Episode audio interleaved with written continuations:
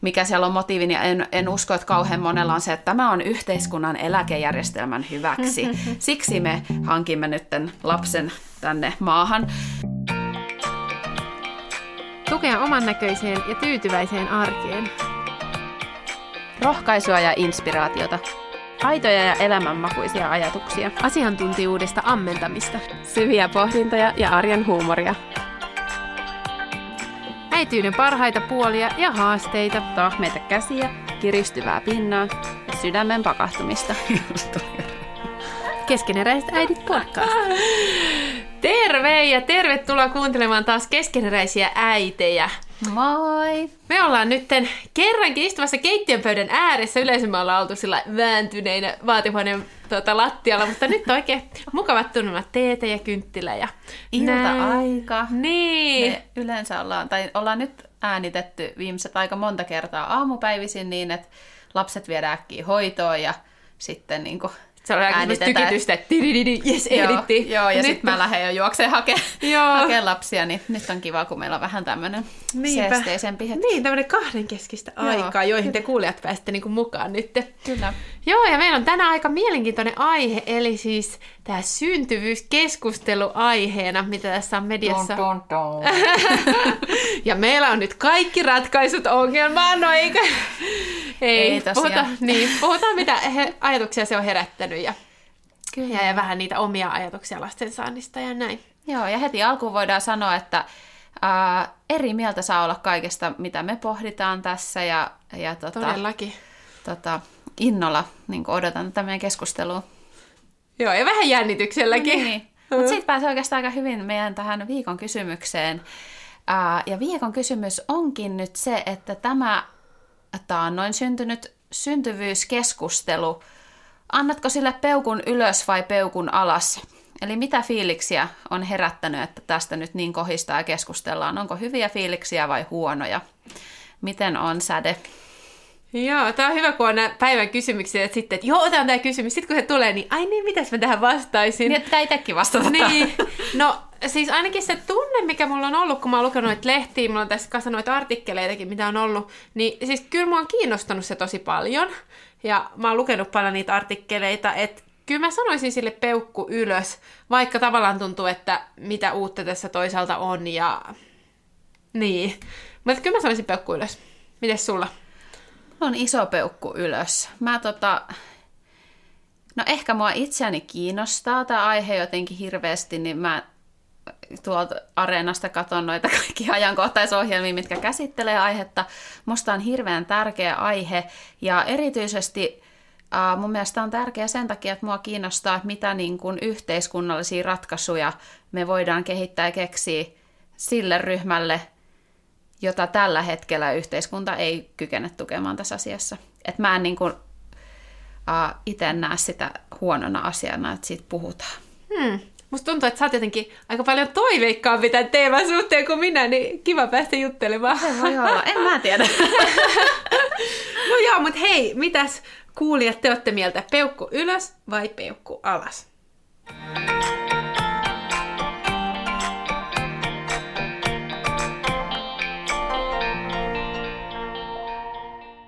Muutama viikko julkaistiin tosiaan tämmöinen syntyvyysennuste, joka herätti mediassa kirjoittelua. Heisarissakin monia artikkeleita on lukenut aiheesta. Ja sen mukaan Suomen väkiluku olisi kääntymässä laskuun vuonna 2031. Että syntyvyys on laskenut jo pitkään. Se kääntyi laskuun vuonna 1995. Ja tämän yhden artikkelin mukaan meni pohjaan 2002 Mutta eikä se nyt siitä kauheasti ole parantunut, parantunut sen jälkeen, mutta, mutta näin tässä nyt luki. Ja sitten vielä toi ennuste tuosta naisten hedelmällisyydestä niin oli, että se hedelmällisyysluku romahtaa sinne tota 1,35 lapseen naista kohti. Ja jotenkin mä muistelen, että se olisi ollut aikaisemmin just sitä 1,7, 1,8 tai lähellä sitä kahta. Ähm, oliko se, että, että se olisi hyvä olla jo 2.1, että tavallaan väestö ei lähtisi laskuun. Mutta, tota, mutta joo, tämmöinen pohja tälle. Ja mitäs tota, fiiliksiä Petra sulle nousi tästä? Mun mielestä on ollut tosi äh, mielenkiintoista seurata tätä keskustelua tämän aiheen ympärillä. Ehkä se tuntuu jännältä tietyllä tapaa, että tässä kuitenkin tavallaan puhutaan yhteiskunnallisella tasolla tästä asiasta ja Uh, mitä mä oon ymmärtänyt, Suomessa ei semmoista varsinaista väestöpolitiikkaa tehdä, missä niin kuin yritetään tätä syntyvyysasiaa manipuloida, mutta siis, että tässä niin kuin mä en koe, että syntyvyyskeskustelu tarkoitus olisi mitenkään syyllistää ketään, joka ei esimerkiksi halua lapsia, vaan enemmänkin mun mielestä tämä on tervetullutta, että niin kuin laajemmin herätään juttele siitä, että mikä siellä mättää, että miksi ne, jotka haluavat lapsia, eivät niitä saa tai tee. Et se on niin kuin mun mielestä se niin kuin kohderyhmä, joka niin kuin tässä keskustelussa on, että Uh, esimerkiksi vapaaehtoisesti ja omasta siis halusta lapsettomien määrä on noussut tosi paljon. Et ennen se on ollut, mitä mä katsoin täältä, että 5-7 prosenttia niin kuin hedelmällisessä iässä olevista, että 20-40-vuotiaista, niin on päättänyt, että eivät halua lapsia, ja nyt se on lähestulkoon tuplaantunut. Hmm. Että se on niin kuin 13-15 prosenttia. Niin mä itse ajattelen, että that's fine, että, niin kuin, että, että tarkoitus tässä keskustelussa, mitä käydään, niin ei ole mun mielestä, että jotenkin käännetään jonkun pää, että sun täytyy haluta lapsia tai syyllistää niitä, jotka eivät halua lapsia. Mutta sitten mä ajattelen, että paljon on niinku sellaisia ihmisiä, jotka haluaa lapsia ja jostain syystä, niistä jutellaan kohta lisää, niin, niin yhteiskunta ei heitä kykene tukemaan siinä. Mm, ja ihan yhteiskunnan muutokset ja arvojen muutokset ohjaa toimintaa siihen suuntaan. Muun muassa just lasten saamisen ää, tai lasten yrittämisen iän lykkääminen tai, tai että aloitetaan, aloitetaan mm. yrittäminen myöhemmin, niin se tekee sen, että niitä iän tuomia haasteita on enemmän. Eli vaikka haluttaisiin, niin sitten ei välttämättä saadakaan niin helposti. Ja osa saa, mutta kun se tapahtuu myöhemmin se yrittäminen, niin suuremmalle osalle tulee niitä haasteita. Ja tämä bi- biologinen tavallaan fakta, mikä siellä taustalla on, mikä äh, niin kun, toki asian eteen voidaan nykyään tehdä jonkun verran niin terveydenhuollon puitteissa, mutta se on siellä läsnä ja se on ehkä jollain tapaa myös tabuaihe. Tietyllä tapaa puhua siitä hedelmällisyydestä, koska no ensinnäkin se kohdistuu aika paljon naisiin, tietysti. Niin miehillä se biologinen tilanne on vähän toisenlainen. Mm, joustavampi. Ja, ja sitten tota, toisaalta mä oon niinku huomannut sen, että kun siitä biologiasta puhutaan, niin se niinku, voidaan kokea ahdistavana, se voidaan kokea syyllistävänä ja niin kuin ikävänä, mutta samanaikaisesti mun mielestä siitä on tärkeää myöskin puhua, että, niin kuin, että nimenomaan, koska että tavallaan miten me voitaisiin luoda sellaiset puitteet, että niin kuin esimerkiksi työelämän kelkasta putoaminen ei olisi semmoinen uhka, mitä se tällä hetkellä on joillekin naisille, mm. että he sen takia lykkää. Mm. Ja me sitten eletään vielä tavallaan semmoisessa illuusiossa, että kaikki on mahdollista elämässä, että kyllä hedelmällisyysklinikatkin on tehnyt hyvää työtä siinä, että niin kun vaikuttaa siltä, että no sitten jos ei ole mahdollista, niin onkin mahdollista, mikä siis monessa tapauksessa on totta, mutta se ei ole kaikille totta. Niin, niin sekin ruokkii semmoista ajatusta, että no ei sillä nyt ole niin väliä, koska sitä sitten sitä yrittää.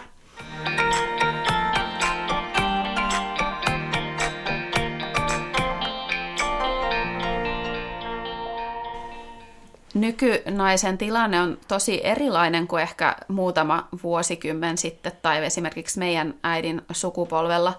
On huomattu, että, että tota, ura on tullut tärkeämmäksi naisille, mutta samaan aikaan, tämä oli mun mielestä tosi mielenkiintoista tätä aihetta tutkineet, että totesivat, että samaan aikaan siis myös kodin ja perheen niin kuin arvo on noussut, että tavallaan kaikkien elämän osa-alueiden arvo on noussut naisen elämässä, että niitä yhä arvostetaan, että se ei ole niin, että ura keskeisyys vähentäisi sitä, että miten paljon ihminen arvostaa sitä perhettä, mutta sitten siitä tulee herkästi niin kuin todella semmoinen paineistettu tilanne, että ikään kuin tarvii edistää kaikkia osa-alueita samanaikaisesti. Ja sitten samaan aikaan, kun tavallaan, tai että kohdistui just nimenomaan naisiin, ja, ja kun esimerkiksi opiskeluiden pituus on kasvanut vuosikymmenten aikana, plus että moni pääsee opiskelemaan esimerkiksi siihen haluamansa opinahjoon vasta useamman kerran jälkeen. Että tavallaan että siellä on monta juttua, mitkä niin kuin lykkää sitä.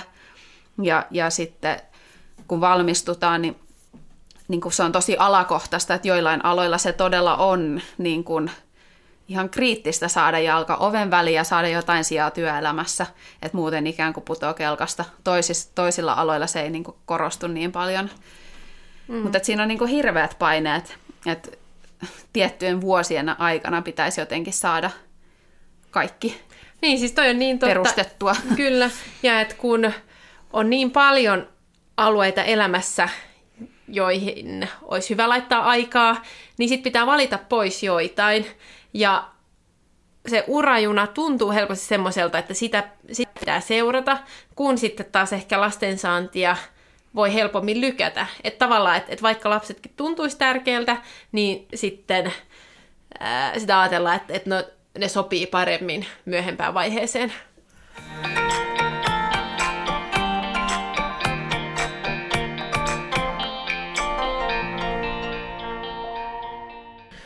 Tässä uudessa ennusteessa sellainen uusi ilmiö oli syntyvyyden lasku erityisesti niin kuin matalamman tulon väestöluokissa, eli perus- tai keskiasteen koulutuksen käyneiden perheissä, eli siis lukio, ammattikoulu tai peruskoulu.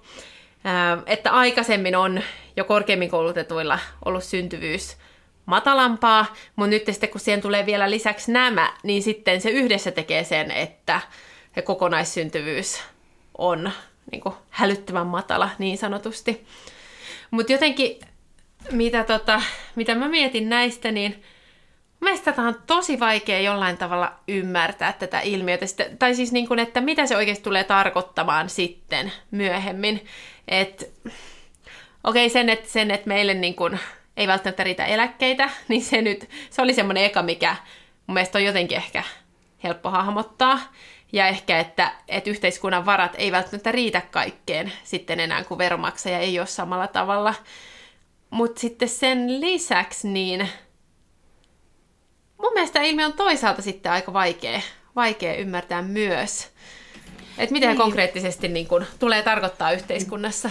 Niin, mul, mä huomaan, että mulla on jotenkin eri katsontakantaisia. Mä, siis toki eläkkeet ovat tärkeitä, samanaikaisesti niin kuin mun luottoeläkejärjestelmään yleensäkin on aika heikko, mm. mutta mitä, mikä mä koen tässä niin kuin hälyttävänä on se, että kun on tuotu esiin tätä, että ää, työelämä on muuttunut paljon epävarmemmaksi, on paljon enemmän näitä määräaikaisia soppareita, siis sekä miehillä että naisilla, ää, niin jotenkin mä ajattelin, että kuitenkin ihmiset tekee niitä valintoja tässä hetkessä, että ei me niinku tehdä niitä lapsia sille, ehkä joku tekee, mutta Tota, ja siis tässä nyt, jos käyttää tämmöistä sanaa kuin tehdä lapsia, niin ei ole tarkoitus myöskään loukata ketään, että se on aina lahja, kun saa lapsen. Mm. Mutta näin niin kun puhutaan, että kun tehdään lapsia, niin mikä siellä on motiivi, niin en, en usko, että kauhean monella on se, että tämä on yhteiskunnan eläkejärjestelmän hyväksi. Siksi me hankimme nyt lapsen tänne maahan. Mutta mua niin kun itse huolestuttaa se, että niin kun nämä ihmiset, jotka kipeästi haluavat sen lapsen, se on todella monella edelleen niin kuin suuri elämänhaave on löytää puoliso, ja niin kuin haaveillaan yhä edelleen pitkästä parisuhteesta ja että saadaan niitä lapsia, niin jotenkin mä mietin, että se, mihin voidaan ulkopuolisilla asioilla vaikuttaa, on se, että, että ihminen kokee olonsa niin turvalliseksi, että me voidaan tuoda elämä tähän maailmaan. Mm, toi on kyllä toi on hyvä lähestyminen, että et niinku jotenkin ehkä sitä tästä hetkestä käsin. Ja toi herättää mulle just ajatuksen siitä, että miten yhteiskuntaa koitetaan tehostaa koko ajan joka, joka alueella. Ja silloin niin mietitään niitä euroja. Mutta silloin just tämmöiset asiat, en mä tiedä voiko tästä puhua niin pehmeinä arvoina, tai, mutta kuitenkin niin niiden merkitystä ei lasketa siihen, jolloin sitten nämä on niitä niin sanottuja lieveilmiöitä. Mm. Joo, että jotenkin, mä, mitä mä itse ajattelen, että mä kaipaisin sitä, että näitä niin kun, että perhepolitiikkaa tehtäisiin pitkän tähtäimen suunnitelmalla. Virossa on tehty jotain ratkaisuja oikein, että miten siellä tuetaan perheitä. Siellähän on syntyvyys niin kuin tällä hetkellä käsittääkseni parantunut, ja siellä niin kuin yhä enemmän on niin kuin perheitä, jos hankitaan, saadaan, yritetään, saadaan lap, kolmaskin lapsi, että, niin kuin, että se ei jää yhteen tai kahteen, vaan että on onnistuttu siinä. Ja toisaalta, jos katsotaan toiseen suuntaan, niin Ruotsissa työelämä on paljon joustavampaa sekä iseille että äideille, että on niin kuin mahdollisuus osa-aikatyöhön ja muutenkin erilaisiin ratkaisuihin. Että niin kuin sellaista musta tuntuu, että Suomessa kaivattaisiin. Että tota, ei ole tarpeen jotenkin muuttaa sitä, että kuka haluaa lapsia ja kuka ei, mutta että jotenkin kyettäisiin auttamaan niitä, jotka tota, pelkää mahdollisuutta niin tarjota lapselleen hyvän elämän. Että saadaan kattopään päälle ja ruokaa jääkaappiin ja, ja, tai että, niin kuin, että tyssääkö oma ura siihen, että naiset ei jotenkin jäisi semmoisen urajuunan kyydistä sitten. Sulla on kyllä hyviä ajatuksia. Mä voinkin tästä lähteä tuonne toiseen moneseen noin.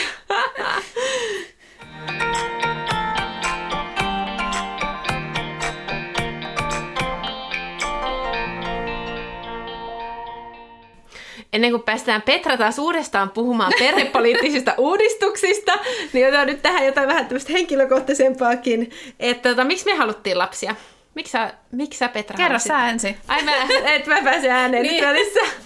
No joo, kun mä tota pohdin, niin äh, siis mulle se oli aika semmoinen jotenkin selkeä osa elämää. Ja oikeastaan niin kun, mulla oli ympärillä sellaisia esimerkkejä, että se kuuluu elämään. Että Ah, kun mä mietin taaksepäin, niin mä en tainnut tuntea ketään, joka selkeästi sanoi, että, että on valinnut, että ei halua lapsia. Että se, jotenkin tuntuu, että se on niinku semmoinen luonnollinen osa. Ää, enkä mä, ei meillä varmaan käynyt edes mielessä ajatella, että, että jotenkin, että halutaanko vai ei. No ehkä jollain tavalla, mutta ei nyt sillä vakavasti kuitenkaan. Ja mutta meillä oli kyllä selkeä semmoinen, että tavallaan opinnot valmiiksi ja vähän työtä pohjalle, että semmoiset peruspalikat kuntoon. Ja toki itsellä oli siitä niin kun, kiitollinen tilanne, että, että oli, oli ollut opinnot, tai opinnot oli alkanut hyvässä vaiheessa. Me oltiin saatu tehdä kans maailmanympärysmatka kahdestaan, ja sitten vielä vähän töitä siihen. Niin oli semmoinen tunne, että no nyt on lapselle hyvä, hyvä kohta tulla. Joo, että jotenkin sä ajattelin niin luonnollisena osana. osana. Ja sitten ehkä vielä se, että sit me ei tarvinnut yrittääkään kauhean pitkään, niin sitten sit se niin on mennyt aika sillä että no niin, näin tämä elämä niin kuin jollain tavalla menee. Että niin kuin mitä sen raskausjaksossakin tota, puhuin, niin siihen ei ole liittynyt semmoista valtavaa hypetystä, että wow, ja da, da, da, da, vaan se on niin kuin aika semmoinen luonnollinen prosessi. Hmm. Ja sä olit, uh, minkä ikäinen kun teidän esikoinen syntyi, muistatko? Kysyt aina numeroita. mä sanoisin, että 27. Onko toi totta? Kysyks aina numeroita? Ehkä. En mä tiedä. 27 mä sanoisin. Joo. Oliko mä kans 27? En mä muista. Joo. Et vähän keskiarvo alla, mutta... mutta... Niin. Hmm. Mutta sitten taas aiempaan sukupolven verrattuna niin erittäin vanha. No ei vaan. Niin, niin. No mutta hei, mitäs sulla? Joo, mä oon tota, just se peruspieni tyttö. Sanoinko mä tämän viime tai tuossa raskausjaksossa. Sä mutta, tämän aika hiljattain, niin, mutta niinku, niin, että, joka on niinku unelmoinut siitä äidiksi tulosta. Joo, mä puhuin siitä varmaan raskausjaksossa. Mm. Se on niinku, että mä oon just se niinku nainen, jolle se on ollut se ihan ykkösjuttu ja haave. Niin ja varmaan, me, mä en tiedä, juteltiinko me siinä jaksossa vai juteltiinko me sitten niinku sen jakson tekemisen yhteydessä, vaan tästä, että mä oon kelaillut jälkikäteen, että siis että se vauvakuume oli niin käsittämätön, kun me oltiin menty naimisiin, että me oltiin kolme vuotta naimisissa, kun esikoinen syntyi ja molemmilla, tai mies valmistui just, mutta mä opiskelin edelleen ja oli vaan niinku semmoinen, että nyt niinku biologia paino päälle. Biologia paino päälle ja sitten oli myös niin suuri se niinku huoli siitä, että voinko raskautua. Että ajattelin, niin. että nyt me niin. vaan niinku aloitetaan tämä perheen perustaminen, että sitten on niinku aikaa saada apua, jos tarvitaan. Joo.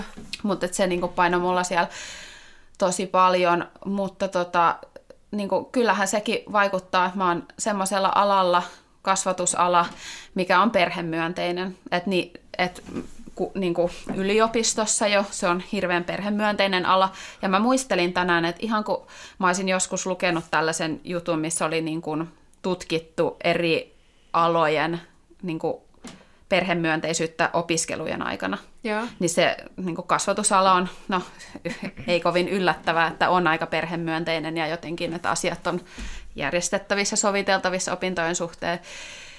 Niin kyllähän tollainen tekijä vaikuttaa siellä että ei myöskään ole semmoinen, että on jossain kaupallisella alalla, missä mulla on niin kuin, tarvii tykittää. Niin kuin. Mm. Muistatko miten lääketieteellisellä alalla? No kun mä en muista. Pitäisi tota, kaivaa esiin jostain se. Ainakin meillä niin kuin opintoinkin puitteissa puhuttiin siitä hedelmällisyyden laskusta ja jollain tavalla tuntuu, että tutut lääkärit sitten aika, no ei nyt nopeasti, mutta kuitenkin sillä ei odota kauhean kauan, että alkaa yrittää. Aivan. Koska tota, tiedostetaan se, että se ei välttämättä ole sitten myöhemmin mahdollista. Kyllä, vaikka aina ei edes biologia vaikuta siihen, että voi olla niin nuorikin ihminen, että ei niin. Niin kuin, sillä lailla.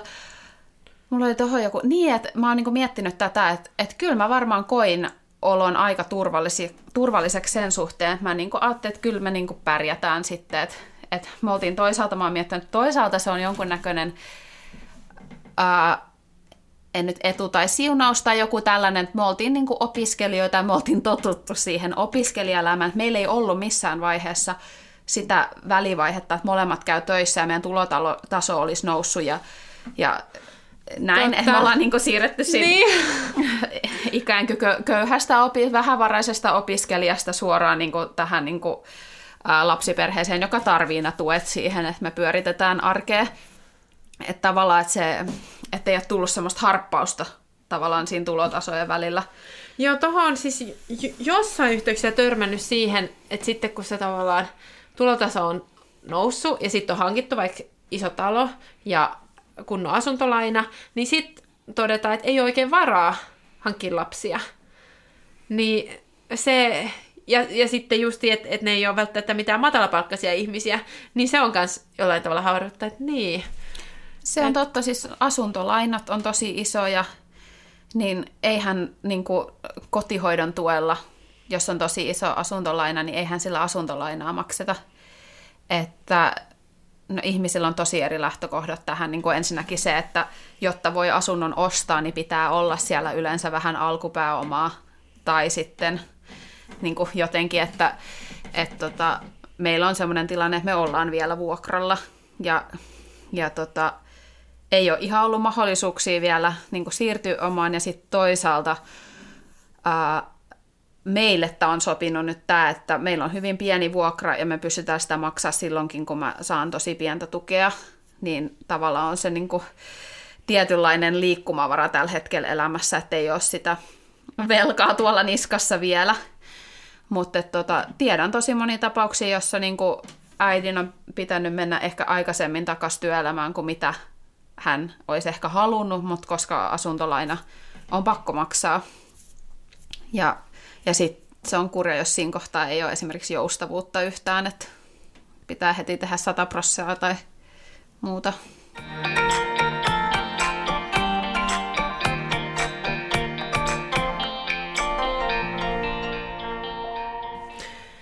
Kun on lukenut noita artikkeleja tästä syntyvyydestä ja haastatteluja ihmisiltä ja HS oli myös tehnyt tuommoisen tutkimuksen, että miksi ihmiset ei halua lapsia. Ja siellä on just tämmöisiä syitä niin kuin, tavallaan vapauden menettämisestä ja, ja niin kuin, tavallaan itsekkäitä syitä, niin se kuitenkin on herättänyt mun mielestä semmoista tietynlaista ymmärrystä ja ehkä semmo, semmoista ajatusta, että ei me oikeastaan tiedetty, mihin me lähettiin silloin, kun me annettiin lapsille mahdollisuus tulla. Että että kyllä se on ollut aika paljon niin kuin, haastavampaa, toki myös tosi paljon niin kuin, enemmän antoisaa ja niin kuin, kyllä ne elämän huikeimmat elämykset on tullut lasten kanssa.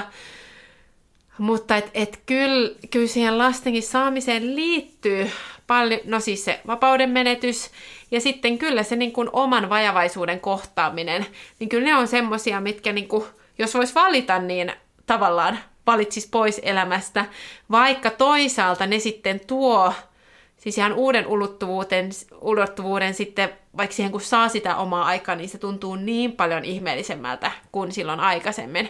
Että kyllä se tuo, on tuonut ainakin itselle elämään semmoista, mä tiedän voiko sanoa dynaamisuutta, tai niin kuin, että, että kokee asioita vahvemmin ja osaa arvostaa pienempiä asioita. Mutta että niin kun, kun me sanoo sitä, niin, niin kun nyt vasta, kun on saanut ne lapset, niin, niin voi tavallaan sanoa, että kyllä se niin ymmärtää sen perustelun.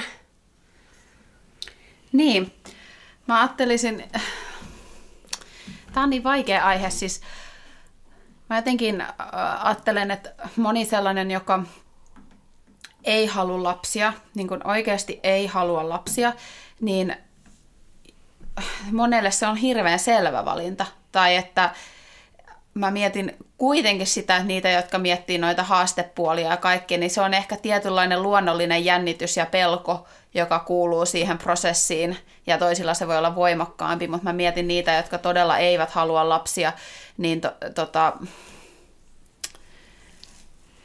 niin jotenkin mä, mä ajattelen niin, että se on niin selkeä sit tunne sellaiselle ihmiselle, niin mä en niin kuin, tai mä en yhtään ymmärrä sitä, että ulkopuolinen esimerkiksi arvottaisi sitä päätöstä, että emme halua lapsia. Jotenkin silleen, että kyllä mä ajattelen, että ihminen jotenkin tietää itse, että haluaako ei, mm. vai eikö. Mutta sitten toisaalta, mitä tulee tähän niin prisma-perhekeskusteluun ja tällaiseen, että jotenkin, että lapsiperhe-elämä näyttäytyy rankkana, niin mä jotenkin haastaisin ihmisiä siinä, että hei, joo, että en aavistanut vanhemmuuden vaikeuksia, en myöskään, mulla ei ollut niin kuin, haisuakaan siitä, miten mahtavaa se on, vaikka niin kuin, näki niitä jo muiden ihmisten huippuhetkiä, niin et sä niin kuin, tiedä mm. ennen kuin sen kokee, ja vaikka niin kuin, kuinka huippu siitä se koko on. Elämä. Niin, että tavallaan, mutta sitten tavallaan, että sehän sama pätee niin moneen asiaan elämässä, että onhan avioliitto ollut ihan hirveän paljon vaikeampaa kuin mitä mä kuvittelin kun seurusteltiin ja tiedätkö jotenkin silleen, että ihanaa, se tykkää musta. Tavallaan, Sitten että saa olla vaan yhdessä koko ajan. Niin, jotenkin. Että et onhan se ollut ihan sairaan paljon vaikeampaa ja ihan niin kuin vanhemmuus, se nostaa, se nostaa esiin sieltä ne kiintymyssuhdejutut, se nostaa esiin ne niin kuin omat vajavaisuudet ja kaikki. Ja onhan se niin kuin välillä ihan hanurista nähdä niin kuin se puoli itsessään ja kohdata niitä vaikeuksia ja jotenkin mennä siellä pohjamudissa. Mutta se antaa niin paljon, että jotenkin mä ajattelin, että, että tavallaan ehkä se on meidän niin kuin, sukupolven tietynlainen haaste, on se niin kuin, sitoutuminen niin kuin, semmoiseen pakolliseen kasvuprosessiin.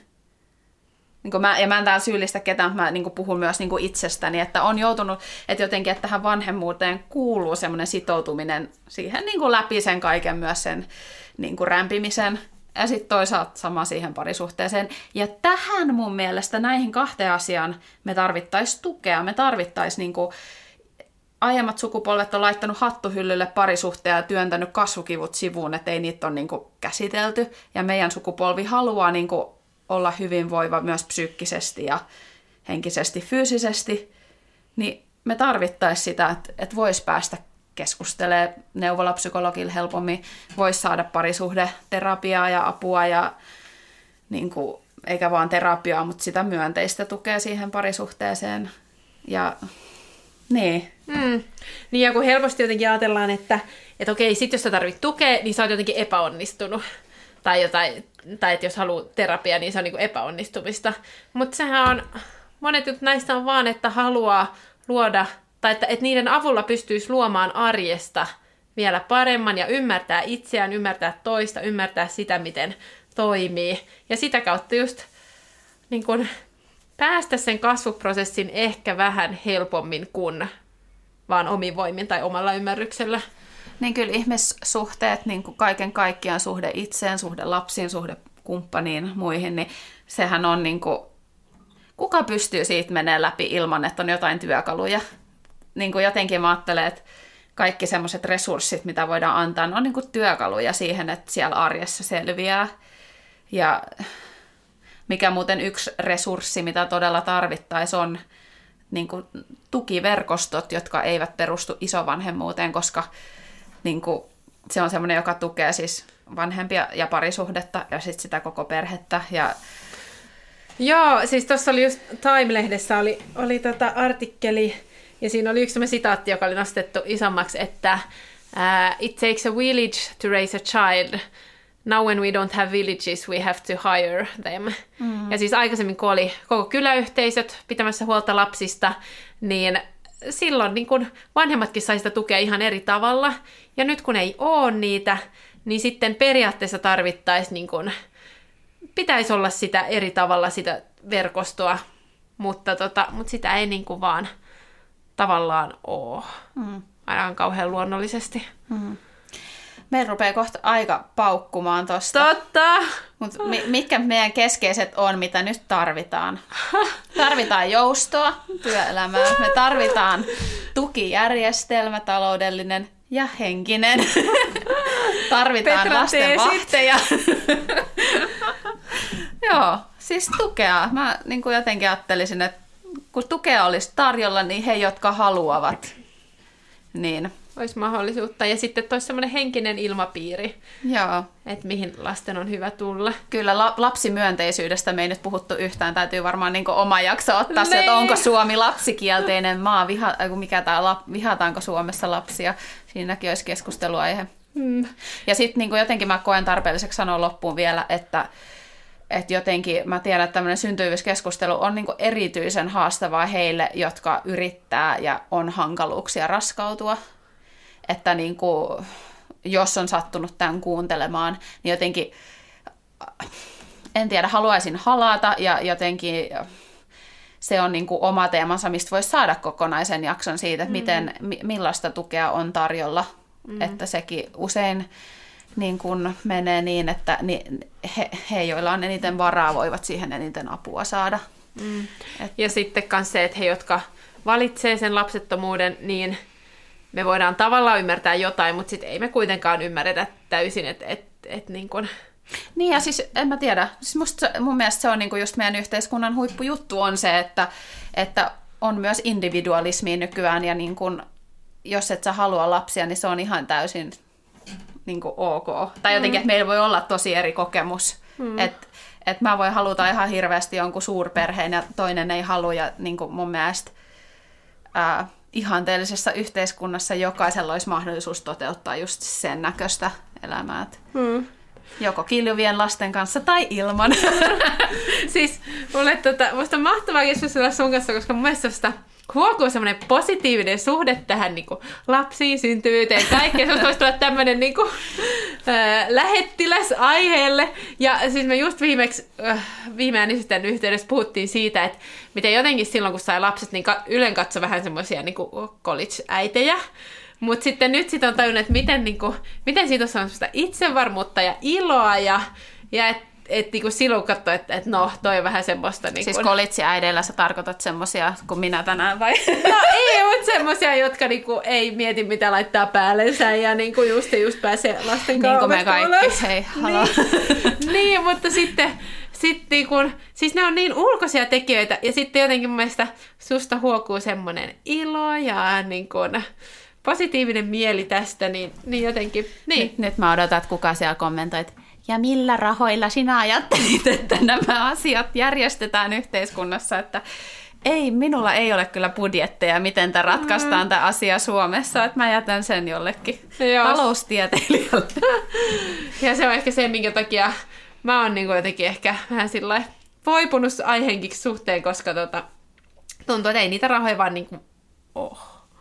Mutta Kyllä niitä rahoja jossain Johonkin niitä rahoja menee. Miksi ne leikataan päiväkodilta ja kouluilta ja lapsiperheiltä ja eläkeläisiltä? niin. Joo. No niin, mutta mä yritin lopettaa tämän niin kuin positiivisesti ja sä Mä menit menen seuraavaan aiheeseen. No niin, politiikka suu kiinni. Joo. Mutta joo, tämmöisiä ajatuksia syntyvyydestä ja syntyvyyskeskusteluista ja me ollaan molemmat tyytyväisiä tähän tilanteeseen. tai en mä tiedä ollaan. Vai ei, ei tästä tule mitään tästä lopettamisesta. No niin, okei, okay, me lopetetaan näin, että käy antamassa peukku ylös vai peukku alas meidän Instagramiin keskeneräiset äidit podcast. Syntyvyyskeskustelu, yhteiskunnallinen sekä tämä meidän tänään käymä hyvä vai huono. Pitää laittaa erikseen sinne. peukku ylös vai peukku alas. Yes. Ja hei, tosi mukavaa viikkoa sulle. Yes. Moi moi! moi.